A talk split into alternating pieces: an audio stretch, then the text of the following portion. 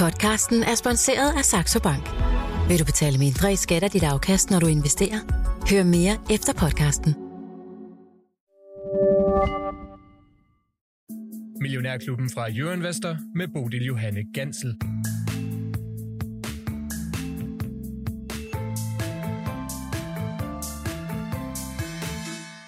En børsuge lakker mod enden, men der er dog heldigvis stadigvæk en hel fredag til at bolde sig på de finansielle markeder, inden weekenden for alvor sætter ind. Velkommen til Millionærklubben, hvor det den næste times tid står på investeringsdebat sammen med jer, der har lyst til at være med. For hvis du sidder med et investerings- eller et aktiespørgsmål, ja, så er du landet det helt rigtige sted. Du kan skrive det til os på 42 42 03 21 og starte din besked med Mio. Så lander det nemlig lige præcis herinde, og vi er klar til at give os vores uforbeholdning mening om sagen. Endda med muligheden for også at vinde en øh, t-shirt. Vi trækker en vinder blandt dem, der kommer igennem her til studiet. Øh, det gør vi sidst i udsendelsen. Dagens panel består af vores øh, to porteføljeforvaltere her i studiet. Lars Persson, godmorgen og velkommen til dig. Godmorgen, Bodil. Fra Aktierådet og på telefonen Michael Friis Jørgensen fra H.C. Andersen Capital. Godmorgen. Godmorgen, Michael. Du tager den altså på telefonen. Øh, det er helt fint. Vi jeg har lavet en kalenderbøf, det kan jeg lige så godt øh, indrømme at have lagt i, i næste uge. Så det er godt, det ikke er tv. godt, godt, du siger det, så havde jeg afsløret det. Nå, øh, Lars, skal vi ikke bare starte med at kigge på markedet derude, inden vi sådan øh, for alvor kaster os over spørgsmålene? Jo, vi er i fin hopla her hjemme i, i Dannevang, og det er vi også i resten af Norden. Fjernøsten lukket med pæne plusser undtagen til Kina. Det er jo sådan, det, det er den sædvanlige, var jeg lige ved at sige. De kinesiske nøgletal var ikke specielt gode, og Japan, jamen, de har jo fået fået øh, sat gang i raketten derude, så øh, de flyver jo mod nye højder hele tiden, så, så det, ser, det ser fantastisk ud. Øh, her hjemme i Danmark er det Ørsted, Mærsk og ja, nogle af dem, der de tunge drenge, der har, der har lagt sig i spidsen for morgenstunden af, så ja. Og det er vel det, den eskalerende spænding, der er nede i Mellemøsten, desværre, Lars Persson, det går ikke specielt godt dernede, hvis man er fan af fred, lad os sige det på den måde. USA og Storbritannien har altså lavet et øh, luftangreb mod Houthi-bevægelsen i, i Yemen. Det har fået olieprisen til at stige, og det er jo altså også noget af det, som Lars Hansen bare plejer at kalde uler ja. i mosen. Det ja. giver kugler i posen, så ja, ja. Øh, det er vel det, der får Mærsk til at køre op? Ja, det, det er det. Altså, alle sammen skal jo sejle rundt om øh, Afrika i øjeblikket. Man kan også undre sig over, at Ægypten ikke har raslet lidt mere med sablerne, fordi et skib øh, mindre gennem Suezkanalen er jo øh, færre kroner i deres statskasse, så jeg, jeg forstår slet ikke, hvorfor de ikke har, har ringet til nogle venner, og øh, de ikke lige har indkaldt til et møde. Men, men det er åbenbart det sværere end, end som så, øh, de der konstellationer. Det er jo noget med forskellige, om du er på den ene eller den anden side af den muslimske verden, hvor jeg lige sige, er du med iranerne, eller er du er med Saudi-Arabien midt? Det, det, det er jo sådan, det er, ikke? Shia og sunnier, og det, det er jo egentlig sådan lidt øh, noget af det, der er, er, er roden til alt ondt. Så, så det, det det, der rodes rundt i øjeblikket. Så ikke nok med, at vi havde både Ukraine, og så øh, Israel og øh, Palæstina, så har vi også fået sådan lidt øh, der syd på øh, den sydlige øh, arabiske halvø, der noget, noget rod. Så øh, ja, det, ja. Øh, og det er, jo, det er jo godt for, for nogen, men, men skidt for nogle andre. Så, ja. Og vi kan jo allerede se, uh, Tesla er jo allerede ude at sige, at jamen, uha, de kan godt begynde at øh, mangle lidt uh, de bedutter og komponenter i, mm. i deres værktøjskasse, og det er der sikkert også andre, der kan, så det kan jo godt uh, drille lidt. Uh, ja, og Mærs de CEO Vincent Clerk, han var også ude at sige i går, at det, der er altså en betydelig risiko for, at det vil gå ud over global vækst, mm. den, mm. den uro, vi ser. Michael Friis Jørgensen, global vækst, er det noget, vi mm. skal være bekymret for? Jamen, det tror jeg da egentlig, det er. Det er måske mere på inflationssiden, end, end, end det er på vækstsiden. Ikke? Altså, du ved, at, at, at via det aftryk og via renterne, ikke? altså nogle af vores vækstforventninger, de ligger jo på, at renter er kommet ned i, i indeværende år. Ikke? Altså, så øh, de tingene begynder jo at, at, at, at trække op på inflationssiden. Vi fik det her inflationstal i går fra USA, der minder os omkring det her. Det er altså det måske ikke er helt så lige en vej, som markedet havde gået og, og håbet på med inflationen, der skal nedad. Og hvis vi begynder at få noget af det, som redder os lige nu, det er, det er jo, at der er kæmpe fald i, i det, der hedder øh, råvarer, altså, eller i, i, i, i vores varer, for, altså i gods, øh, blandt andet på transportsiden, som trækker inflationen nedad. Og der, er jo, der begynder jo at være indikationer af, at det kan, du ved, at det kan måske være en, en saga blot, hvis det her det var ved. Og det må vi jo ærligt indrømme, at det her jeg faktisk ikke troet, det skulle være. Jeg troede ret hurtigt, man kunne få styr over det her, men jeg synes, det begynder at se sværere ud derude. Og så er der den anden afledte effekt, det er jo på olieprisen, som jo også er noget, som med vores inflationsforventninger, ikke? At, det er jo, ja, den er sten 2 procent, ikke? Men altså, den i realiteten, hvad burde risikopræmien være på olien lige nu, ikke? Øh, og det er jo fordi USA sprøjter olie ud, og der er et overudbud lige nu, ikke? Men, men der skal jo ikke ret meget til dernede, ikke? Øh, og, og olien har ikke rigtig reageret, og derfor har vi måske ikke rigtig reageret på de her risici dernede. Så måske skal vi til at have øjnene lidt mere hernede, ikke? Øh, USA og, og koalitionen tegnede jo en rød streg og sagde, nu holder I altså op med at gøre det der, eller så begynder vi at bunke. Ikke? Og den røde streg, den blev altså overtrådt, og så gjorde de det. Mm. Så der er en eskalering dernede, så, så du ved, hvor jeg var sådan lidt, ah, skal vi nu også holde alt for meget øje med det? Og så tror jeg, altså vi skal begynde at holde øje med den. Og, ja, og, ja, og ja, det bedste måde, det er næsten at holde øje med olieprisen, ikke? for den har slet ikke indregnet. Alle snakker om, at der burde ligge en 12-15 kroners præmie på, på det her, ikke? Og, og man har ikke indregnet noget som helst i den øh, i, endnu. Okay. Øh, så, så det er værd at holde øje med. Så ja, synes jeg faktisk, altså andre aktører, altså, altså sådan generelt for væksten og generelt for aktiemarkedet og generelt for renteforventningerne, så er jeg bange for, at vi skal til at holde lidt mere øje med, med, med det her. Øh, ja. Markedet har det godt lige nu, så vi ignorerer alting, men øh, jeg ja. synes, vi skal holde lidt mere øje med det. Okay. Mm. Øh, olien handler altså lige under 80, hvis vi kigger på øh, Nordsøolien, og den amerikanske olie, den handler øh, 73-74 i det nabolag.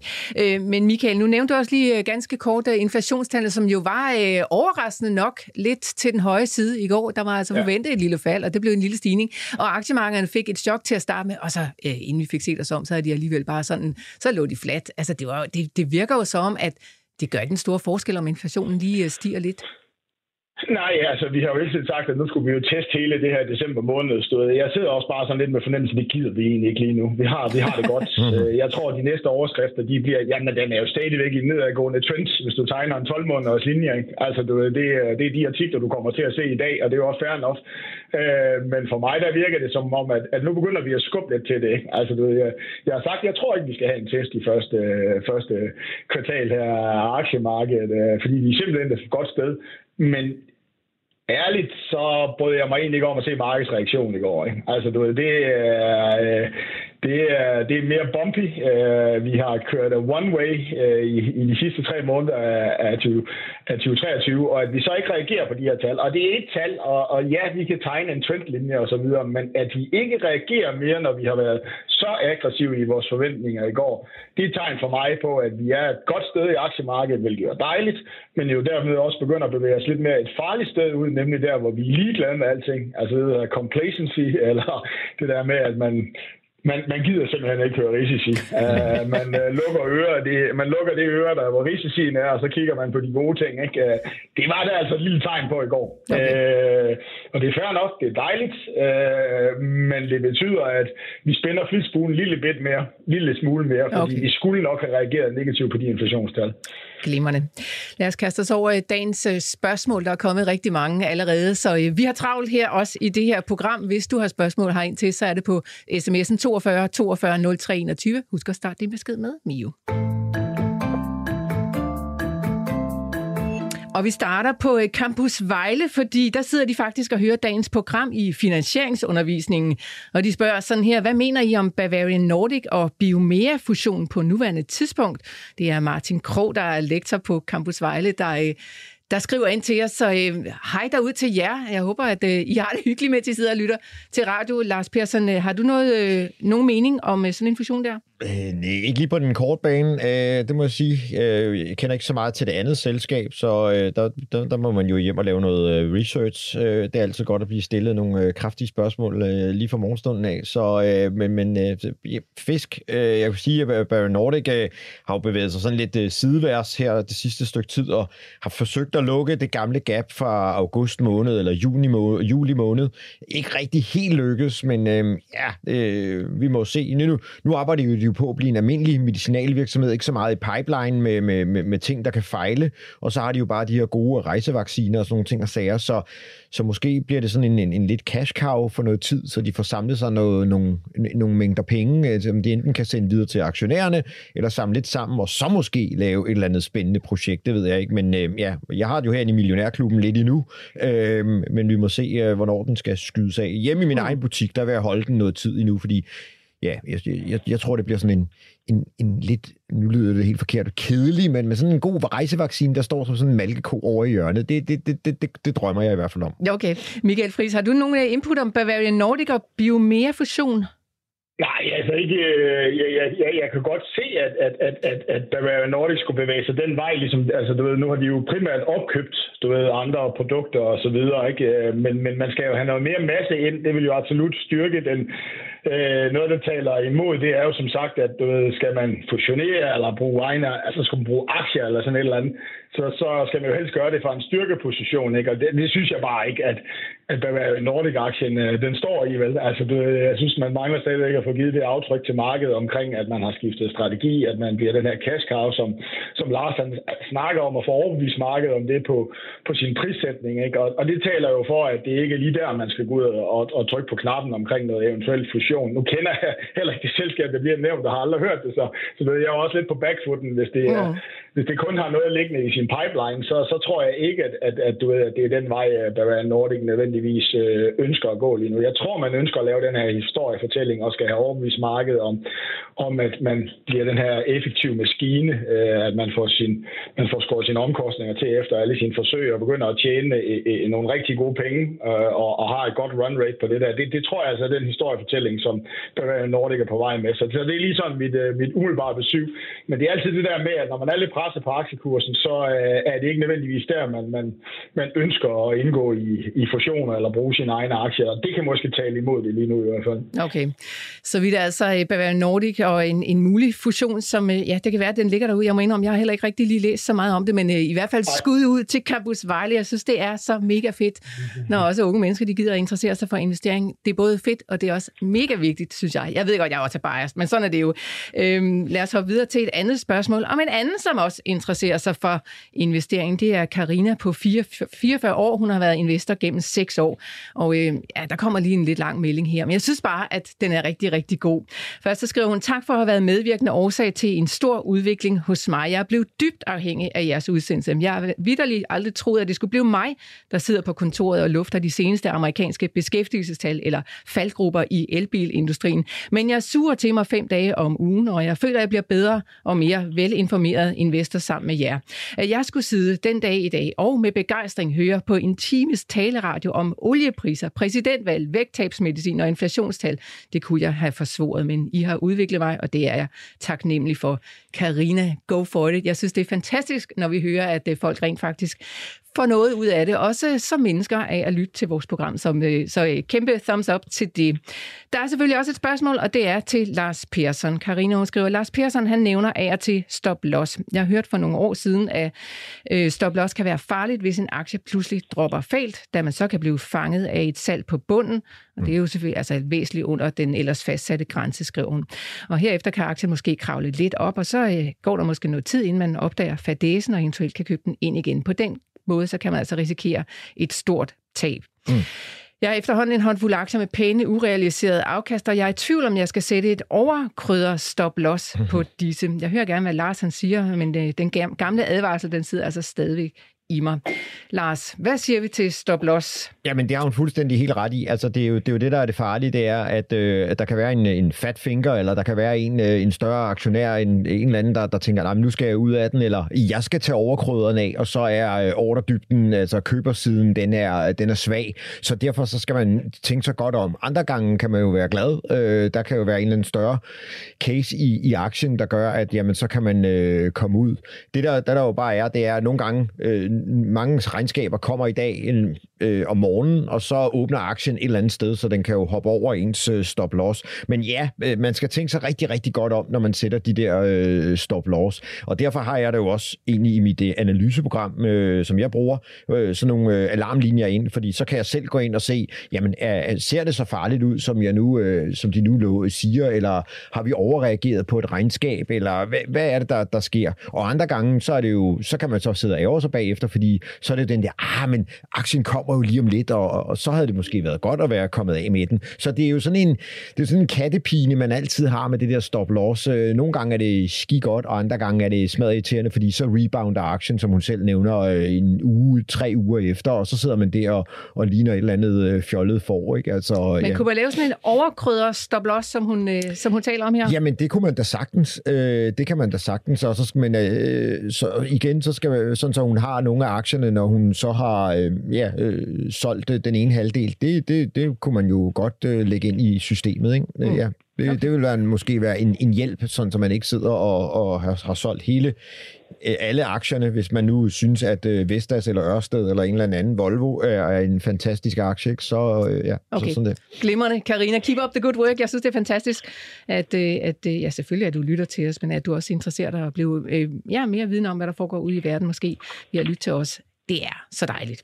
Nå, ved I hvad, øh, der er altså også rigtig gode lyttere, som øh, hjælper os herinde i studiet, fordi det her Biomea, det, øh, som jeg snakker om, at det var en fusion med Bavarian Nordic, det er altså et selskab, der ja, hedder Biomea, Biomea Fusion. Fusion. Ja, ja, ja. ja, det beklager ja. vi altså. Det er ja. jo til sydenheden ikke en aktie, vi kender herinde, så lad os bare lige... Ej, det, lige... Det en, ja, altså, jeg, jeg nåede lige at stå og rode lidt med den. Jeg, jeg, jeg, jeg slog den op, og det er en amerikaner, men jeg synes også, de har i pipeline noget med diabetes og sådan noget, så jeg, jeg ved ikke helt, om det er sådan en, der lige ligger til højre ben. Nu nåede jeg ikke lige at læse alle deres øh, sjove ting og sager. Jeg synes, det, deres pipeline øh, virker ikke sådan lige helt til sådan en... Øh, en, en, by, en, en, en hvad var det, Nordic. Men det kan være, at jeg skal hjem og, og, og lure ja, lidt på det. lad os gøre det, ja, ja. i stedet for at stå og gætte her det på, det. hvad det egentlig er. Nå, det var altså René i Valby, der hjalp mig lige præcis øh, yes. med det. Øh, men han spørger også, hvad med nilfisk? Det er faktisk en aktie, som vi ikke taler om så tit. Ja, det er jo for, den er jo gået lidt bag om dansen. Altså udfordringen er jo, at øh, så havde vi corona, og så skulle vi jo slet ikke have vasket gulve, men så skulle vi have højtryksbuler, ikke? Øh, og så manglede de komponenter, og øh, nu er vi tilbage på kontorerne, men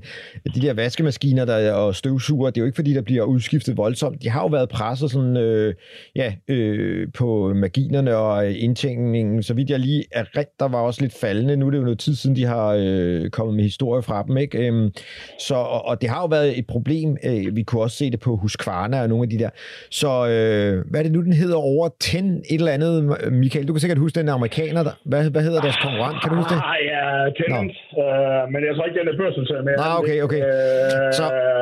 Jeg, jeg tror, det er, det, det, det, det, er vi skammel viden, øh, og det kan godt være, at den er det, men, men ja. jeg, mener, jeg mener faktisk, at den gik private. Øh, ja. Nu, øh, det er fandme over for lang tid siden, jeg kiggede på Nilfisk, men, ja. men det, er, det er en sjov en at nævne, ikke? Altså, jo. fordi at der er virkelig ikke sket noget i det, det der selskab i, i lang tid, og du har selv nævnt alle deres problemer. Ikke? Jeg synes mm. heller ikke, at deres seneste regnskaber har gjort noget. Aktiekursen har jo heller ikke gjort noget. Mm. Altså, så så, så, så det, er jo, det, er jo, det er jo et sjovt sted at begynde at kigge hen, men man skal jo lige prøve at vurdere, hvad fanden er det for en katalysator derovre? Jeg synes ikke, man har nogen meldinger fra ledelsen om, at de gør sådan et eller andet strategisk, du ved, der kunne, der kunne vende tingene rundt. Ikke? Mm. Hvis vi ligesom kigger på, på det hele, så er det jo, så er det jo, udover støvsuger, så er det jo de her store industri, kan du ligesom sige, øh, øh, rengøringsmaskiner, ja. ikke? Som, som, som, og, og, og det er jo klart, at vi har jo lige nu en industriproduktion, som er fuldstændig lagt ned. Ikke? Altså investeringerne i det her, det er relativt begrænset. Vi begynder at se noget i USA, øh, du ved, øh, om at vi skal have noget ny kapacitet op og så videre. Altså, du ved, øh, men, men, men, men vi er jo i tidlig opbygningsfase af det der. Så du ved, skulle jeg finde en eller anden case, du ved, man burde begynde at se på det her i, i en masse andre spændende cases, så er det jo, at, at de nok ligger i et andet led, hvis vi begynder at opbygge vores produktionskapacitet, hvis der kommer i gang i industrien igen, hvis der bliver foretaget investeringer, hvis der bliver bygget noget ny, øh, kan du sige, industriproduktionskapacitet, hvor de, man skal køre rundt med de her store maskiner i lagerhallerne og så videre. Ikke? Altså, ja. Du har jo også logistikområdet, som er de her store lagerhaller, som, som de gør rent med i de her maskiner. Det er jo også fuldstændig stoppet op, de her investeringer. Det begynder jo igen på et eller andet tidspunkt, men, men bliver det i år, mm. og, og hvornår bliver den katalysator, og hvor ligger nilfisk hen i den øh, kæde der. Så jeg tror fandme, at det bliver svært at, at time. Men det er sådan lige det eneste, der gør. Jeg har kigget på den et stykke tid og tænkt, jeg kan simpelthen ikke finde øh, en katalysator, eller, men når man burde begynde at kigge på den. Ikke? Ledelse synes jeg ikke rigtig sker i omkostningerne, eller gør et eller andet. Og så er det jo markedet, der skal komme. Og det kan jeg godt se, der ligger en eller anden case for, det gør.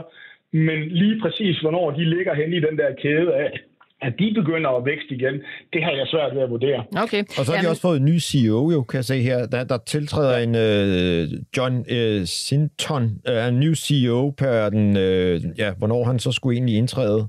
Var det ikke det? Han Jamen, det kunne, det kunne jo så være spændende at se, om, om, om han kommer med nogle nye meldinger. Ja. Fordi mm. det er, det er sgu en historiefortælling, som er gået lidt død. Ikke? Jeg har ikke set nogen, du ved, der har været ude og slå på den, eller et eller andet. Altså, du ved, og det kræver det jo bare nogle gange i en aktie. Det er hvis vi skal købe lidt ind på forløs af et eller andet, jamen, så skal vi have en eller anden katalysator for at gøre det. Mm, ja. ja. Ved I hvad, vi bliver lidt øh, på en eller anden måde i samme boldgade, synes jeg. Det er Søren i Tisted, der skriver, os, øh, skriver til os, Industri 4.0 virker for mig som en oplagt sektor investere i, hvor den digitale verden nu bliver en reel effektivitet og muliggør hjemtagning af forsyningskæder.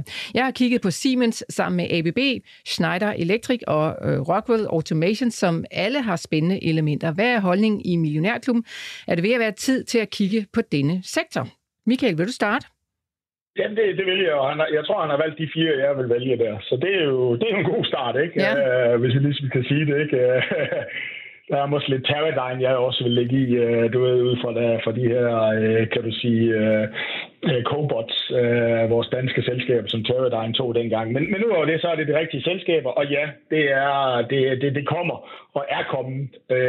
De her, de er blevet skudt ned af at underliggende, så ligger der en i en stærk vækst der. Sådan en som Siemens er enormt afhængig af Kina, så ved, når der ikke sker en skid dernede, ikke, så, øh, så kan den ikke rigtig komme i gang. Men kigger du ned under overfladen, når du, når du læser om, eller når, når selskabet rapporterer, så er der en enorm træk i det der. Så får vi først gang i, kan du ligesom sige, industriproduktionen igen, altså den her lagercyklus og så videre, og de her investeringer, der kommer her med, med som du selv siger, onshoring og hjemtagning der, jamen så kan vi få gang i begge de der hjul, så tror jeg, der kommer et enormt boost ind til de der selskaber der. Så, så jeg ligger selv med to af dem i min portefølje. Øh, og okay. øh, overvejer alle fire, øh, alle fem, øh, og ja, det er noget, man skal tage. Ja. Og lige nu, der bliver det, der, lige nu, der bliver det skjult af, at det går skidt i Kina, og generelt med industriinvesteringerne, fordi industriproduktionen er så lav, øh, der, der skjules de her, de her selskaber af øh, den reelle øh, effekt af det her, kan du sige, af industriproduktion mm. nummer 4, øh, kunstig intelligens og overvågning og alle de her ting, man kan i industriproduktion. Men det buller afsted men det skjules af de andre steder. Så når først den anden bølge kommer med, så tror jeg, at de her selskaber begynder at rykke ganske voldsomt. Så ja. Godt. Og uh, Teradyne, som uh, du også øh, pegede på, Michael, som uh, Søren han altså ikke nævnte, den har tigger kun TER, hvis man selv vil ind og kigge på den. Uh, Lars ja, Persson, det, er også, det er også et spil på chip, fordi cirka 80 procent, det er jo chip-testudstyr. De, de resterende 20 procent, det er industriautomation i den aller, aller højeste klinge, og det er jo med de danske MIR og danske Universal Robots ja. og køb dengang. Uh, yes. Uh, Lars Persson, ABB var en af det. At du plejer at være glad for de svenske aktier, lad os sige det på den måde. Er der andre sådan industriselskaber i den liga, som du tænker, man skulle have med i, i puljen? Ej, øh, man kan, men så kommer du ind i nogle store industrisystemer. Øh, altså Alfa Laval har også øh, vist sig lidt øh, bedre, men, men der det, det er sådan meget mere sådan enten øh, bryggeriindustrien, øh, mejeriindustrien, men, men altså det, det, de er også et sted der, men altså ABB er helt sikkert en, en, en case. Altså da, da, da vi ramte øh, bunden i corona øh, for aktierne, der lå den 150, nu ligger den øh, 440, og den havde sådan en pause hen over august. Øh, der, der hjemme i mit øh, aktiemagasin solgte jeg den fra august til øh, til oktober, og så har jeg genkøbt den her i, øh, i, øh, i november, da, da den vendte rundt. Så altså, det, det er sådan en, en, øh, de fleste kunder, jeg møder, de siger, jeg, jeg ved godt, det lyder øh, mega tørt og mega trist, og øh, der er ikke meget øh, hurra over det, men ABB, det er sådan en, du, du gemmer nede i som, som fundamentet. Der er jo robotter og øh, hele den her øh, teknologiændring, der, der er i gang. Så, så, og så laver de også øh, kraftstationer, altså er med. Der fik de så et rap over nallerne nede i Sydafrika, måtte betale en større øh, sum, fordi at øh, det ikke rigtig lige fungerede. Så det skal man huske. Der ligger sådan en, en lille sten i skoen, der godt kan komme frem en gang imellem, men, men, men det, det, jeg, jeg synes, det er spændende. Og de andre er lige så spændende, så har man nu ikke lyst til det svenske, fordi man er lidt øh, usikker på øh, den svenske krone og sådan noget, jamen så kan man måske tage ind i øh, euro øh, Siemens, hvor at, øh, jamen, der er det lange træk, som, som måske skal ligge der og, og, og holde, med, og holde øje med. Ikke? Mm. Øh, den ligger lidt mere stabil af euroen. Ikke? Så ja. Glimmerne. Lars, jeg kunne godt tænke mig, at vi blev hos dig. Det er nemlig Jørgen i Frederikssund, der spørger til Royal Unibrew. Hvorfor ja. er den faldet så meget, spørger han. Nøgletallene er perfekte med fem års stigende indtjening og et godt cashflow. De har et godt mix af øl og vand, så hvad er det egentlig lige, der sker? Ja, der, der skulle du næsten spørge Michelle, hvad det var, de var så sure over, eller jeg kan måske også spørge Michael, fordi når jeg kigger på regnskabet, så havde jeg, det sagde, tror jeg også, jeg sagde sidste gang, eller en anden en af de gange, jeg havde svært ved at se, hvorfor de skulle være så sure over regnskabet, men, men, men det var en af de her perfekt, øh, vi, vi var priset til perfektion, og så har de misset lidt. Der, der har vist været noget nede i Italien, og der var, var der også noget nede i Frankrig, eller, og nu har de jo købt den her hollandske øh, sodavandsfabrik også. Så altså, det er jo sådan en, jeg står og, og tripper for at sige, jamen, øh, jeg mangler lidt momentum, det er sådan begyndt at komme, men jeg mangler nogle købsignaler der er fodbold i den her sommer, og øh, jamen, det ved vi godt, der, så skal der skåles, øh, om ikke det er jo Royal, så i et eller andet andet, men det giver et, et, et brus i det der, så jeg har svært ved at se, at, at, at den skal være så banket ned, men Michael, Michael så du, var så, du, du noget, sur? så du noget i nøgletallene, der var dårligt, eller hvad?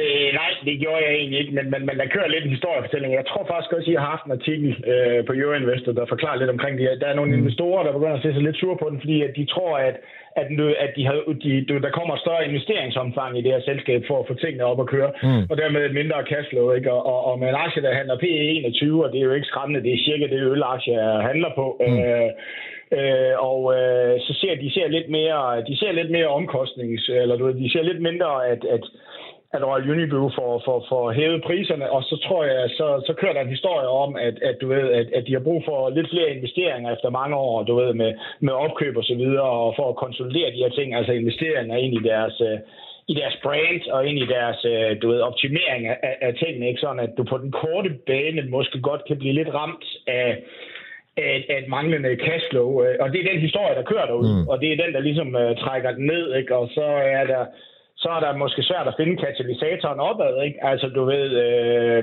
Øh, ølaktier har jo ikke været i, i favor, ikke? og man handler lidt dyrere end Carlsberg, ikke? Øh, og man har måske lidt mere cashflow. Så det er jo meget, meget tekniske spe, mm. spidsfindigheder, kan man ligesom sige, der er. Øh, det her det er vel lidt tækket på, at, at, at du ved, at den her opkøbsmaskine, der, den, den sandsynligvis går en lille smule i stå, og de ikke kan det her mere. Hvis man ikke tror på den heller ikke, jamen så er en P21 jo egentlig rimelig i, i det nuværende kursniveau. Mm. Så på det her spørgsmål, så har jeg også Altså, jeg, jeg er også selv begyndt at kigge lidt på den, ikke? Altså, fordi nu begynder det jo at blive lidt sjovere at kigge på den, ikke? Fordi alle er negative på den, ikke? No.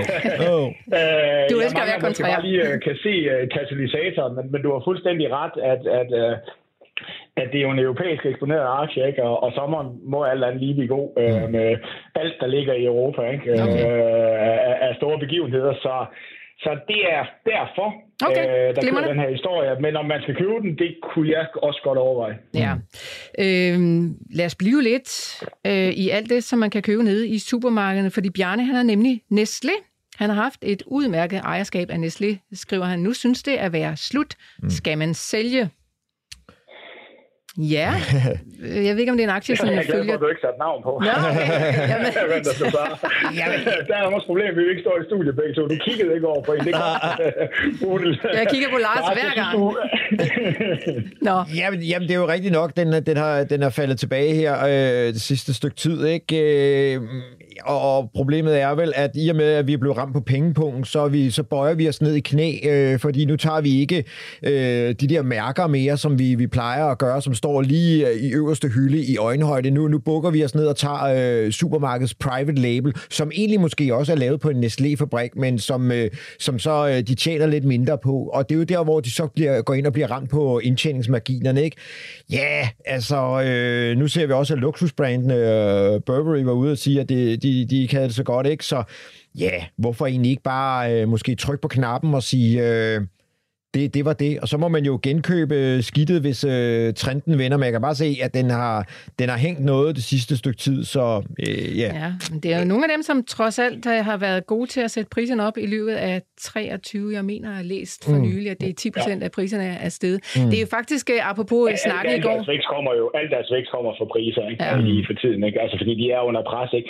Altså, på det der spørgsmål, man skal købe eller sælge sådan en, altså, altså enten så tror jeg, man, man, man, man ligger hele livet med Nestle som en eller anden sådan underliggende mm. totalt defensiv del af sin portefølje. Altså, og, og så er der op og, og, op og nedtur, ikke? Og, og 2023 har jo været okay for dem, ikke? Altså ud fra en uh, resultatmæssig betragtning, fordi de har fået hævet priserne, ikke? Men nu kommer alle problemerne selvfølgelig også på at hæve priserne, og en forbruger som, som jo er sådan lidt mere. Men altså, jeg tror, hvis du kigger ud over sådan 10-15 år, så, så, så kommer du jo sådan nogle bump på vejen, kan du ligesom sige. Mm. Og så har de den her underliggende trend, hvor de ligger og vokser 3-5 procent, øh, inklusive priser, ikke øh, indtjening en lille bitte smule mere, er nogle enorme cash cows. Det er jo den investering, du er inde i. Den ligger lidt til den dyre side lige nu, så der, nu ligger den og topper op, så kan det være, at den skal konsolidere sig lidt. Så det der spørgsmål, om man skal købe eller sælge den, altså, du ved, jeg, jeg er aldrig inde i dem her, fordi de er for kedelige for mig. Du ved, jeg skal prøve at have teknologi inden for fødevarer og så videre. Og der kan man bare se, hvor godt det går. Ikke? Der kan jeg tage 90 procent af min uh, formue, ikke? Altså, du ved, når man vælger de forkerte, ikke? Ja. Det er jo det næste, skal bruges til. Det er jo den der, den der baggrundsstøj, eller hvad fanden man nu skal kalde det. Altså det, der bare ligger i baggrunden, og det man hverken gider overveje, man skal kigge på, øh, kigge på den hver 10 år, eller sådan et eller andet. Altså, det er sådan, jeg vil bruge Nestle, ikke? Altså, det, og, og, hvis det er det, man har været brugt den til, ikke? Så, øh, så, øh, så, så skal man nok lade være med at prøve at ramme sådan nogle ting og ligge og købe og sælge den. Ellers har jeg også svært ved lige at se casen. Ikke? Altså okay. forbrugeren bliver mere presset, øh, og, og det rykker længere og længere opad i, kan du ligesom sige, i, i, i indkomstkurven, ikke? Øh, hvor ja. de jo ligger lidt i den højere ende ikke? Af, af, indkomst, af indkomstkurven. Ja, øh, så vidt jeg husker, apropos vores snak her i klubben i går, så er det også en udbytteaktie. Altså en af dem, som har udbetalt udbytte igennem mange år. Om de bliver ved med at gøre det, det ved vi selvfølgelig ikke noget om. Men, Nej. Men, men ja, det, det tror jeg roligt, vi kan regne med. ja, ja, Godt. Ja. Yes, øh, så er det sagt. Det er Millionærklubben her på en øh, fredag, hvor vi svarer på spørgsmål. Jeg har Lars Persson i studiet og Michael Friis Jørgensen med på telefonen, og du kan blande dig i debatten og stille spørgsmål på sms'en. Det er nummer 42 42 03 21. Husk at starte din besked med Mio.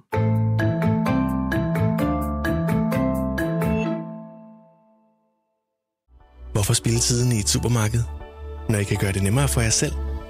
Men nemlig erhverv håndterer vi jeres indkøb, så I kan bruge tiden på det, der virkelig betyder noget i jeres virksomhed. Nemlig også til erhverv. Michael, der kommer en til dit højre ben her. Det er nemlig Lars fra Odense. Han skriver, I snakker tit om skovlen ind til blandt andet chipsektoren. Men hvad med ja. efter? Hvad med, når alle batterierne fra elbilerne skal skrottes eller genbruges? Der må også komme et stort marked. Jeg har blandt andet kigget på Aqua Metal fra USA, men hvad siger I til den tese, og kender I aktien i den del af sektoren?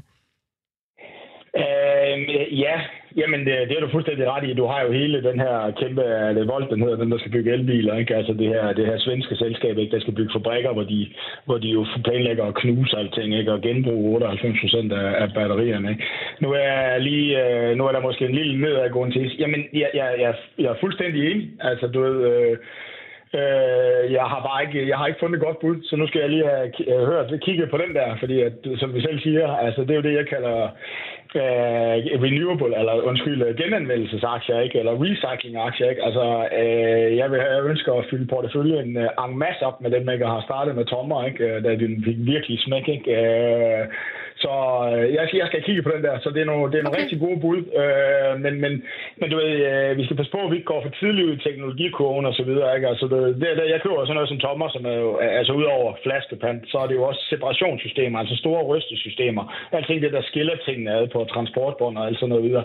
Altså, du ved, øh, og jeg har set, jeg har set et eller andet program, hvor kompliceret det egentlig er at skille det her batteri ad og, og få det ud. Ikke? Altså, det, skal, det er virkelig, virkelig, virkelig kompliceret. Så jeg tror, vi er i en tidlig fase, men, men, men jeg er fuldstændig enig om, at gå nu tilbage til, til, til skovlen der, ikke? altså mm. du kan sige det, øh, i, i den industri og prøve at finde noget, og der må genanvendelse jo komme ind, øh, hvis vi skal virkelig have en massiv adoption af, af elbiler, ikke? for ellers så får vi sandsynligvis for høje priser, selvom vi har lidt et overudbud lige nu på, på lithium, så, så jeg kan ikke være mere enig. Jeg har ja. ikke fundet et godt bud. Øh, jeg skal Jamen, du må kigge på, på Aqua Metal.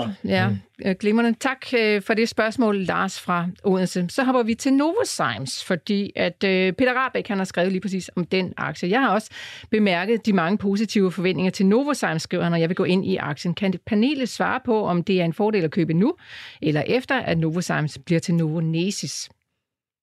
Ja, de her, gør det nogen forskel?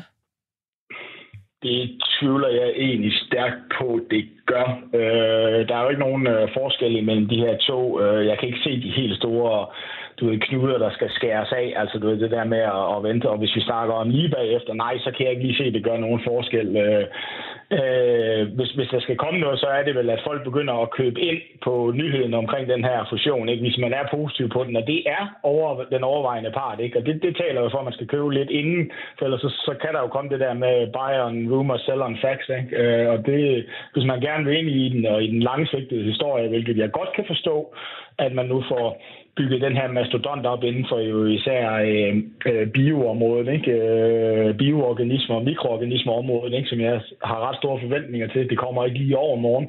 Jamen, så er noget betalt for mig om, at man skal købe ind på, på buy the rumor sell, øh, og, og, og undgå sell the facts, hvis man køber den lige bagefter. Så, så jeg kan ikke lige se noget bytteforhold. Ser også ud til at være rimelig perfekt øh, nu. Der var, der var på et tidspunkt, der var en lille bitte smule arbitrage. Øh, men, men jeg synes sidst, jeg kiggede efter, og det er en uges tid siden, og sådan noget, der var bytteforholdet øh, rimeligt. Så jeg, jeg kan ikke se, at man skal... Jeg, jeg, jeg, jeg tror, man skal gøre det før, for at undgå den der buy the rumor, sell the facts. Altså, okay. markedet kommer til at købe ind i den her fusion, hvis de vil ligge der og være positioneret, inden øh, fusionen sker. Okay, glimrende. Så øh, kommer der lidt et spørgsmål på sidelinjen af det, som vi plejer at tale om, men øh, det er jo altså også, fordi der sker rigtig meget på Bitcoin-fronten i den her uge, og Mathias han øh, spørger sådan her, kan panelet tage boomerbrillen af og give en sober analyse af, hvad det vil betyde for Bitcoin-prisen, at der lige er kommet en håndfuld Bitcoin-ETF'er øh, her. Det er altså i løbet af den her uge, at øh, de amerikanske børsmyndigheder, de gav øh, thumbs up til, at man kunne lave øh, Bitcoin ETF'er, og der er i hvert fald, øh, ja, jeg har i hvert fald allerede set to, der handler derude. Der er masser på vej, det er jeg sikker på. Uh, 11, der startede handel i går, man ja. kunne allerede se, hvem det er, der kommer til at overleve, hvem det ikke er. Men iShares, iShares det gik der. Ja. blive ret stor i hvert fald. Ja. ja. Nå, øh, Mathias han skriver, jeg ved godt, at I ikke tager det alvorligt, men hvis nu I kunne lade sig ja. om, at I tog, tog det alvorligt. Ah, det, så der, der har han jo så i studiet to, der, der har taget det alvorligt. Mm. Michael, du er jo selv uh, lidt derhjemme, og hvis nogen husker en gang, så var jeg så, så fornøjelse af at være inde hos Michel Belæs og fortælle om aktier og sådan noget. Og der sagde jeg faktisk, at hvis man kunne da godt lægge en lille smule på bitcoin, så hvis man havde gjort det dengang, så tror jeg da næsten, man havde stået med en lille formue i dag. Eller, jeg tror bare, altså, vi må, som han siger, tage boomerbrillen af. Vi forstår det måske bare ikke, og det, hvis, man ikke, hvis der er noget, man ikke forstår, så skal man jo ikke rode sig ud i det, og uh, så derfor så har jeg ikke rodet mig ud i det. Altså, så sådan er det. Men, uh, men, men fint, at der kommer Jamen, nogle... Altså, Ja. Jamen, øh, altså, du ved, jeg ved ikke om boomerbrillen, altså, jeg, jeg har jo lagt det som et hedge, mm. jeg ligger jo ikke og sidder og trader, det er det, han beder om, ikke? men jeg er altså ikke i tvivl om, at, at du ved, at, at det, det kommer jo til at øge efterspørgselen. Alle er så enige om, at det her, det bliver en uh, buy the, rule, eller buy the, buy the news, uh, mm. sell the facts, ikke? Mm. Altså, du ved, altså, det er allerede blevet delvis priset ind. Nu, nu ser vi jo selvfølgelig den her adoption komme til at stige ganske kraftigt, fordi at man jo på sin ja, nærmest på sin pensionskonti øh, kan, kan have bitcoin liggende lige nu. Men, men, men, men, men, men, men, men det er rimelig pris ind. Mm. Øh, der var jo heller ingen blåstempling fra SEC, det skal vi jo bare sige. De, de var nødt til at blåstemple de her, da de tabte retssagen i august. Så du ved, vi har egentlig rigtig, rigtig længe vidst, at at der skulle nok ikke rigtig nogen ud, vej udenom, at de godkender det. Derfor er det jo også blevet priset ind. Så du ved, det der egentlig ser ud til at, at køre som en tese i år, hvorfor bitcoin skal rigtig meget op, det er jo den her halveringsproces, der ligger i, i indeværende år. Det kommer jo med sådan nogle ting, ikke? Øh, og det er, det er nok mere det, der tager, peger på, at bitcoin skal videre opad i år. Altså det her med udbuddet, det bliver halveret, du ved, en gang imellem. Og det er der mange, der, der taler om som, som du ved, det næste læk. Altså fordi det er, nu kommer der en, en massiv øh, efterspørgsel. Så det er, det, det er mere det, der peger på, at, at, at adoptionen kan jo nu blive ganske høj og, og, og, og, og holde på du kan sige, at den her nyhed, som, som ligesom kom, men, men næppe tage den videre op, og så skal det jo være den her halveringseffekt, ikke? Ja. som ligesom skal til bitcoin op. Det er jo det der, hvis man kigger igennem historien på bitcoin, så kan man jo se de her dybe dale og, og, og, og højder, ikke? og der er det den der halvering, der har været en ret stærk øh, faktor for, for de drivende år, når, når du kan sige, de makroøkonomiske tendenser var derude. Vi har også faldende renter, det, det, det tyder jo på, at, bitcoin er okay. Vi har lidt uh, uro i verden. Guld stiger også. Jamen, bitcoin er jo et aktiv, som man tager der i, så det, det er egentlig også okay. Så så er der ligger rimelig positive forventninger til, til, til indeværende år. Okay. Og Men, så øh, kommer jeg med min. Så må jeg også have lov til at have min sølvpapirhat. Altså, jeg, jeg, tror, jeg tror virkelig, vi har skudt os selv i foden ved at godkende uh, jeg ved godt, hvorfor ECC har været så flodstaten. Ikke? Altså, er vi enige om, der ligger 20, 25, 30 procent hos nogle store valer, som har lavet bitcoin? Ikke? Mm. De har aldrig nogensinde kunne bevæge sig rundt i det her marked. De har aldrig nogensinde kunne realisere noget af det her.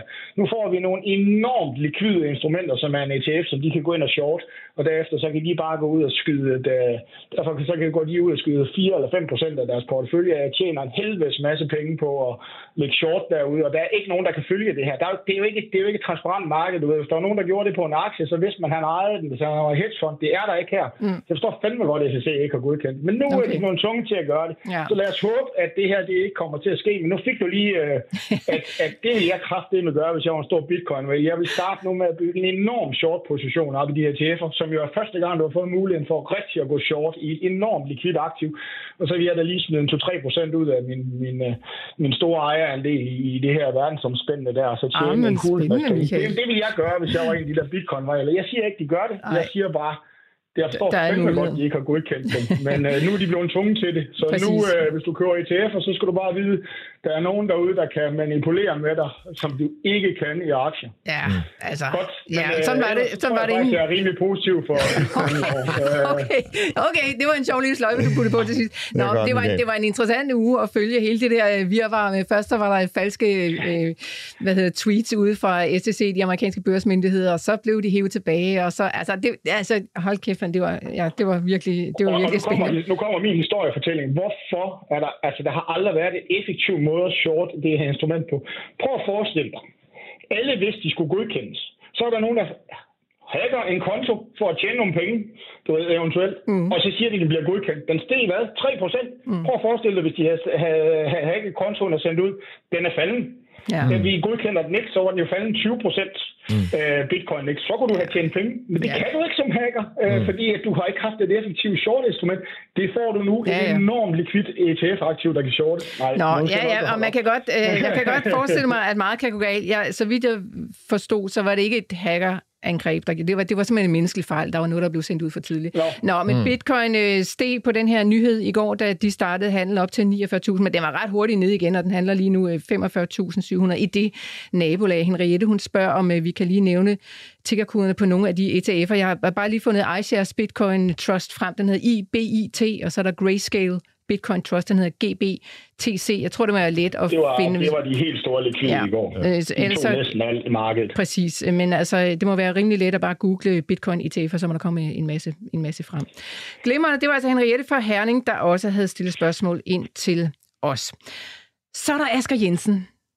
Han er lidt vild, synes jeg, men lad mig høre, hvad I synes. Han skriver, at 80% af alt, hvad jeg har investeret i, er i Novo Nordisk. Burde jeg rebalancere, eller er fedmebølgen stadig på vej op, og burde jeg beholde dem? 80%, det er alligevel en slat. Ja, det kommer jo selvfølgelig an på, hvor stor øh, altså, formue det egentlig er. Er det nu bare øh, 10.000, øh, så, så, så kan det jo være sjovt at spille, men snakker vi om øh, 50 millioner, så, kan, så tænker jeg måske, at man lige skulle rebalancere en lille smule. Nej, altså jeg vil nok rebalancere anyway, om det så var 10.000 eller 50 millioner, så vil jeg nok øh, rebalancere. Det virker, det virker meget indbenet. Øh, nu er, det kan man jo også se på min portefølje. Jeg er jo sådan en, der har flere øh, æg øh, i kurven, men øh, i forskellige retninger, hvad jeg lige vil sige, eller forskellige æg. Øh, så ej, det, det, det, det virker lidt, øh, lidt voldsomt måske, tænker jeg. Michael, 80% vil du Ja, holde jeg det? vil jo sige, at ved 10.000 så har han ret 50 millioner, så har han jo også ret. Altså, så har man jo nok penge, så ligger der jo 10 millioner andre der. Så du skulle have nævnt et tal ind i midt imellem, så får man nok rebalancere lidt. Ej, Lars, joke.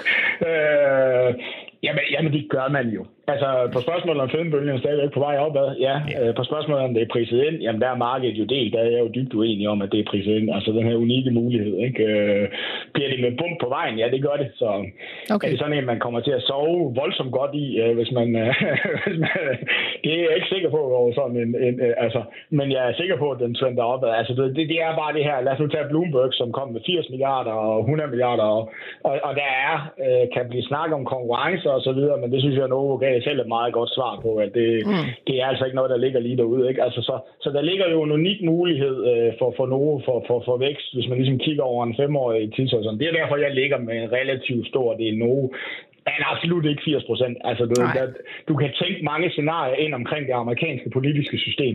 Det er ikke lykkedes dem i 15 år at sænke de her priser er rigtig voldsomt. Det er en enkelt, en enkelt lille blip, ikke? Men, mm. men, men du, du ligger med den risiko. Det er bare den store risiko i Novo Nordisk, ikke? Og den er bare ufattelig svær at vurdere. Fordi historien viser os, det kommer ikke. Men det betyder jo ikke, at det ikke kan komme. Og det kan gøre, komme til at gøre rigtig, rigtig ondt. Det holder ikke mig fra at have rigtig mange Novo Nordisk aktier. Men 80 procent, det er sådan lige i den, øh, i den høje ende. Ja. Øh, så jeg kan svare ja på alle de ting, som er positive, øh, og jeg selv gør rigtig ganske kraftigt i Novo Nordisk. Men 80 procent, det er nok lige i den høje ende. Okay, glimrende. Det var altså svar til Asger. Så er der Pia i Aarhus. Øh, Hun skriver, jeg har kigget på en amerikansk aktie, Broadcom. Den handles både i US-dollar og i euro. Hvordan finder jeg ud af, hvad der er bedst at købe? Prisen er ikke den samme. Spørgsmålet kunne gælde en hvilken som helst aktie, hvor det er tilfældet. Altså, hvordan finder man ud af, hvad det er for en øh, børs, man skal handle på? Og jeg ved ikke lige, hvorfor Pia mener, at prisen ikke er den samme. Jeg tænker ikke, at man sådan kan handle Og det er jo, det er jo euro og dollar er ikke Ja, nødvendigvis det er jeg klar over, men det, det, skal man, det, skal man selvfølgelig konvertere. Det var jeg godt klar over, det her. Nå, men, ja. øh, Nej, der er bytteforhold kan også være lidt anderledes, en til to og så videre. Okay. Jamen altså, det, det korte svar er, at, at, at, at, at likviditet kan betyde noget. Ikke? Mm. Nu er det næppe vores lyttersproblem i, i større amerikanske aktier, om man handler den på på den europæiske børs eller ej, så kan det have noget med ens platformsomkostninger at gøre. Ikke? Øh, og ja, så hvis man køber det i dollar, så er der nogen, der siger, at jeg har en valutakursrisiko. Nej, den, den, du ser den bare ikke direkte i din platform, ikke? Aktierne reagerer til det. Så svaret er, at det er nok er, det er relativt ligegyldigt, men, men der kan jo være forskellige omkostninger ved at handle det på din platform, og det er nok den sidste afgørende faktor. Ellers så er det ret ligegyldigt, når man ikke er en stor valg, du ved, der skal ud og ind med rigtig mange aktier i en aktie, fordi som regel så er de ret illikvide på, på de europæiske børser, når de handler i forhold til de amerikanske. Ikke? Så i realiteten er det ret ligegyldigt. Øh, valutaeffekterne er de samme. Den ene, den ser du bare direkte på din... Du, når du ligger, så har du haft et valutakurstab, hvis du ejer den amerikanske. Den anden, den ser du på kursen ikke har bevæget sig ligesom den amerikanske kurs, fordi der er forskel i, i valutaen. Så det er meget at kigge på omkostningen ved at handle de enkelte aktier. Øh, ellers så er det fuldstændig ligegyldigt. Ja, jeg ved ikke, det, det ved jeg ikke, om jeg er enig med dig Jeg synes, Lars, han plejer at komme med tommelfingerreglen, at man skal selvfølgelig handle der, hvor omsætningen er størst. Altså, så, så mm. risikerer man ikke noget, at man lige pludselig Ej. står og ikke kan komme af med en aktie, fordi der lige pludselig ikke er bud for, for det beløb, man vil af med. Nej, det er, er det ikke den gode tommelfingerregel? Jo, jo, jo, jo, jo, det er det, okay. det er det. Men, men Michael er nok ret. Lad os lige tage Broadcom. Jamen, jeg aner ikke, hvor meget der omsættes i Europa, på, men... På, på øh, nogle af vores uh, lyttere på nogle af de andre børser, men du har fuldstændig ret. Handel mm. på den lokale børs, så er du 100% sikker. Så mm. fair enough. Godt.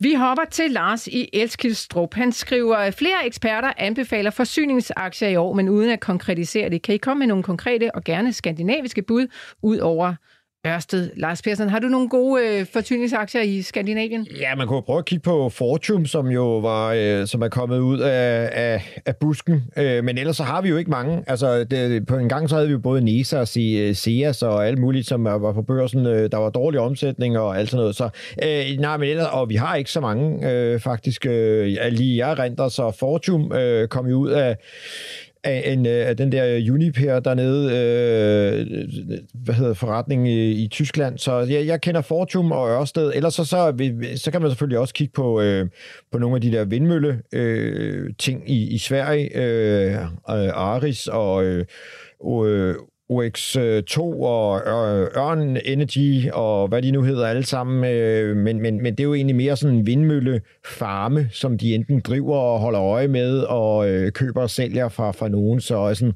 rigtige forsyningsselskaber, der, der tror jeg egentlig kun, jeg rigtig kan nævne Ørsted og Fortum. Fortum, F-O-R-T-U-M, handler ja. i Helsinki. Ja. Michael, har du nogle bud på nogle skandinaviske? Nej, ikke, ikke skandinaviske. Okay. Jeg er selv, og det Åh, oh, hvad den hedder? Øh, den er franske, italienske dernede. Ikke? Øh, den har godt nok ejet i mange år. Øh, den var dybt nede. Øh, nu er den ved at vende tilbage. NL. Nå, NL, ja. Den, jeg, yes. NL, ja. Det er den anden øh, forsyningsaktie, jeg ejer, fordi jeg kan godt se, at at du ved, udbygningen af elnettet på en eller anden måde skal give et boost. Ikke? Så det var jo min case for 3-4 år siden, da jeg købte de her forsyningsaktier. Så kom der lidt, lidt kriser ind, og nu er den ved at være tilbage i de syv, tror jeg, jeg betalte for den dengang. Øh, men, men, men jeg synes faktisk, at, at forsyningsaktier, hvor jeg tror, de går fra ved de der 3, 3, 3 vækstselskaber til at være en 6-7 med, med hele energiudbygningen og så hvad vi skal have, så, så, øh, så, så, så, så synes jeg faktisk, at casen er god. Øh, og, og, og den mest rene måde at spille det på for, for mig dengang i NL, øh, er også sindssygt gode. Altså, er sind, altså, alle deres investeringer ligger inden for renewables og så videre, så de er ved at lave den der sort til grøn, øh, eller fra sort til grøn øh, transformation af deres selskab. Ikke? Så mm. der er masser af gode cases. Øh, jeg kan se, at øh, nu kigger jeg lige på den igen. Jeg er tilbage efter fem år i, i kursen, jeg købte den til. Men det, det er et bud, men nu nævnte han skandinaviske, så det, der er jeg lidt øh, tom på, på gode idéer. Men en el ejer jeg selv. Så kan det være, at du har gode idéer til øh, Mikkel i København Ø. Han øh, har solgt lidt aktier på sin aktiesparekonto, skriver han. Og nu skal han finde en ny, der er vindstyrke 12, som Michael vil sige. Tror Michael stadigvæk på Benson Hill, eller måske Oatly? Uh, ja, Åh, oh, det, det var et dybt suk, det der. Og det er, ja, men ja, men, nu har han det selv sagt det i vindstyrke 12, ikke? Det, jeg siger, det der med, at jeg har en kategori, der hedder fra 1 til 5 dødninghoveder, ikke? Den er 7. Øh, den er, ikke? Øh, jamen, det gør jeg. Øh, det, der bekymrer mig lidt omkring, det er, at det næste, der måske, det er jo, at de skal lave det her. Altså, jeg er helt sikker på, at den, den, den stiger fra de her 20, 20 cent til, til 2 dollar. Altså, Benson Hill taler vi om nu. På et aktie, Ja, det ja. er Benson Hill. Det er nok desværre på et aktiesplit, øh, som, øh, som er med 1 til 10, fordi de skal op over en dollar for ikke at blive afnoteret. Og, og, og, der, og når de så gør det der, og aktierne ikke rigtig har nogen nyheder, så kan de begynde at sive igen. Så det bekymrer mig en lille bitte smule. Ja, den her nye ledelse, øh, gider at dykke ned i den, har faktisk lagt en ny strategi, som øh, er meget mere du ved, kapital øh, effektiv, øh, og jeg tror, gør sig klar til et opkøb. Så ja, jeg tror stadigvæk på den. Ja, det er vindstyrke 12 eller okay. dødning hoved 7. Øh, der er masser af modvind derude, ikke? og man kan jo også bare se, at det er en fornøjelig aktie, så vi ligger, han er 10% op den ene dag og 10% ned den næste dag, uden rigtig at få sat noget retning i den. Mm. Men den strategi, de har lagt, der kan jeg godt se, at det var en aktie, der burde koste 2-3 dollar, du ved, hvis de lykkes med at nogenlunde tage det her marked. Og det der er det store strategiskift, det er, at man har skiftet væk fra det, som Oakley og, og Beyond Meat laver over til, til, til dyrefoder, øh, hvor der faktisk også ligger nogle store gevinster i at øge proteinindhold og man går via partnerskaber i stedet fra selv at bygge den her hele sin infrastruktur op til at lave det her, det vil sige meget mindre kapitalintensivt. Så ja, edderrømme ikke har mange penge i den, øh, og det er en vindstyrke 12-aktie, øh, man skal have liggende i sin portefølje. Mm. Men ja, jeg faktisk, tror faktisk, at der stadigvæk er noget i Benson Hill på 3-5 års sigt, og det er jo lidt det, man gør i en aktie. Ja, men hvad med Oakley så i sig selv, Michael? Øh, har du den, til den? Den er jeg lidt mere varig over for, du ved. Mm. Det bliver i hvert fald ikke i år, jeg køber den, vel, fordi forbrugerne er stadigvæk presset, du ved, og det, der er ikke noget, der tyder på, at, du ved, at, at, at, at vi ønsker at, at, at, at rykke os i den retning, du ved, når vi nu ikke har pengene til det. Uh, om det lige bliver vindingen i år, hvor forbrugeren får det lidt bedre, men hvis jeg skal købe ind for den her, nu, nu nævnte han to med vindstyrke 12, mm. uh, så bliver det altså Benson Hill, uh, okay. og Benson Hill har måske vindstyrke 14. ja. Okay, godt. Øh, vi øh, hopper videre til ja, Anders Valsted i Aarhus. Han har bare lige skrevet ind i forhold til forsyning, så er der altså også et tyske RW, hvis man, øh, hvis man er interesseret mm. i det. Så den kan man også lige kigge på. Tak for det, Anders. Øhm, så er der det sidste spørgsmål er Victor fra Amager, der skriver, at han har undersøgt diverse uran-ETF'er, der han gerne vil eksponere sig hertil. Jeg har dog læst mig til, at casen omkring A-kraft ikke er lige så interessant, hvis spotprisen stiger meget over 100 dollar. Hvad er jeres take på det? Har I take på det overhovedet? Ja, jamen det snakker vi jo også om øh, her forleden dag faktisk, at når vi nærmer os de der 100, så kan det godt være, at det bliver lidt øh, mindre sjovt. Jeg tror, var det ikke dig, der nævnte det, Michael? Øh, var... var det ikke Peter Garnry? Var det Peter Garnry? Ja, det var i hvert fald her i den her uge, hvor vi... Jo, det var det. Det var Peter, ja. ja. Det har du ret i. Øh, man blander nogle gange udsendelserne sammen, når man sidder og lytter til dem også. Han var øh, i studiet tirsdags, ja, Victor, hvis ja. du skal høre det. Og øh, i og med, at vi handler 92,5, så ved jeg ikke, øh, og aktien er år til dato, altså, eller nej, øh, løbende rullende år er steget 85 procent, øh, jamen så ved jeg ikke, om vi er ved at nå til det punkt, hvor øh, altså, så kan det ikke mere, var jeg lige vil sige. Og man kigger man også på Camego, som er den helt store øh, spiller i markedet, så er den jo også bare bullet op. Øh, en, jeg har siddet og kigget mange gange på sidste år, men aldrig fået trykket på købsknappen. Sådan sker der jo nogle gange, at man aldrig får taget sig sammen. Så ja, altså jeg, jeg ved det ikke. Hvis det er 100, så, ja, så er vi i hvert fald tæt på, øh, hvor, hvor at øh, prisen er øh, i, i perfektion, mm. eller der ikke er mere at komme efter. Michael, en hurtig kommentar her til sidst. Ja, men altså, jeg ligger med den, øh, og ligger med den som sådan en underliggende, en lille bitte portion i min samlede ETF, og du ved, jeg samler vind, sol og du ved, uh, green hydrogen og, eller, og, og uran i nogle forskellige ETF'er som en lille andel af min grønne portefølje, så jeg har egentlig ikke nogen holdning til den korte bane. Jeg tror bare, at, at, at, at det er ret tydeligt, at, at, at priserne kan jo godt komme op over det her, fordi nu har vi jo i, i, i verden taget en beslutning om, at vi vil, vi vil vi vil gå atomkraftvejen. Det, det bliver mere og mere, mere tydeligt. Ikke? Så, så, så hvad der lige ligger af benchmark-pris der, altså det er jo en politisk beslutning øh, frem for måske en, en anden beslutning. Øh, nu er det jo så også, nu er der jo rimelig meget uran i verden, så det kan jo graves op, hvis man bestemmer sig for det. Så der er jo også noget der. På den lange bane, så ligger jeg sådan med den som sådan en baggrundsstøj. Øh, ikke særlig mange. Øh, og det er det, jeg bruger den til. Så mm. jeg, jeg, jeg skal ikke lige kommentere på den kortsigtede udvikling. Okay. Victor, det var altså, hvad vi havde til dig omkring øh, uran og øh, ETF-investeringer ind i det. Så må du se, om det er noget, der stadigvæk er interessant for dig. Vi når ikke øh, flere spørgsmål i dagens udsendelse, men det bliver altså stadigvæk en travl dag. Der kommer masser af regnskaber, blandt andet fra BlackRock, Citigroup, JP Morgan, Chase, Wells Fargo og Bank of America. Det er altså de store finansinstitutioner i USA, der ligger foran. Der kommer også producentpriser fra USA, så vi må se, om vi bliver en lille bitte smule forskrækket, ligesom vi gjorde i går, da det var forbrugerpriserne, der landet derovre fra. Vi skal også have trukket øh, en vinder af t-shirten, og ja, jeg synes på en eller anden måde, det skal være mig, der trækker i dag. Ah, ja. Skal det ikke være Michael nu, jeg synes, simpelthen, jeg synes simpelthen, jeg går out of the limb. Jeg, jeg, jeg, jeg tænker, hun vælger personen, der roster så meget. Nej, nej, nej, nej, nej, nej, men øh, lidt derhen af, jeg vælger selvfølgelig Nu må vi se, om jeg har et job på mandag. Send t-shirts afsted til Campus Vejle. Øh, Martin, øh, din klasse der, de skal da have lov til at have lidt øh, fine Millionærklubben t-shirts på. Vi ser, hvad vi kan skrave sammen herfra. Så håber jeg, det går, øh, redaktøren han ikke er på nakken af mig. Vi og ser, til hvad der hele sker. klassen. Ah, Åh, men altså, ja, ja. ah, nu ved jeg ikke lige, hvor mange der er. Hvis der sidder et kæmpe auditorium, så kan det godt være, at jeg har Der gået for langt. 150 øh, mennesker, Bodil, så det er trykkeriet Martin, her jeg tager fat i dig, og så ser jeg, hvad vi kan gøre. Per, sådan et sidste blik på aktiemarkedet. Jamen altså, det går godt med, med, med markedet generelt. Vi er stadigvæk i plus, øh, og som sagt, jamen, så, så kan det jo være væk, hvis, det, hvis tallene og tingene ikke er rigtig arter sig, øh, som vi måske vil. Ah, vi skal alligevel... Øh, men ja, markedet kan jo svinge. Øh, vi er oppe lige omkring med en procent i hele Norden, ikke? Så det, det kan jo træ- trækkes væk under fødderne på Ja, os. vi ser på det resten af dagen. Du kan Yes. følge med over på euroinvestor.dk. Tusind tak, Lars Persson, fordi du var med i studiet. Tak også til Michael Friis Jørgensen, der hang på en uh, telefon. Og til Jens Marot, der stod for teknikken i dag. Vi ønsker jer alle sammen en rigtig god weekend.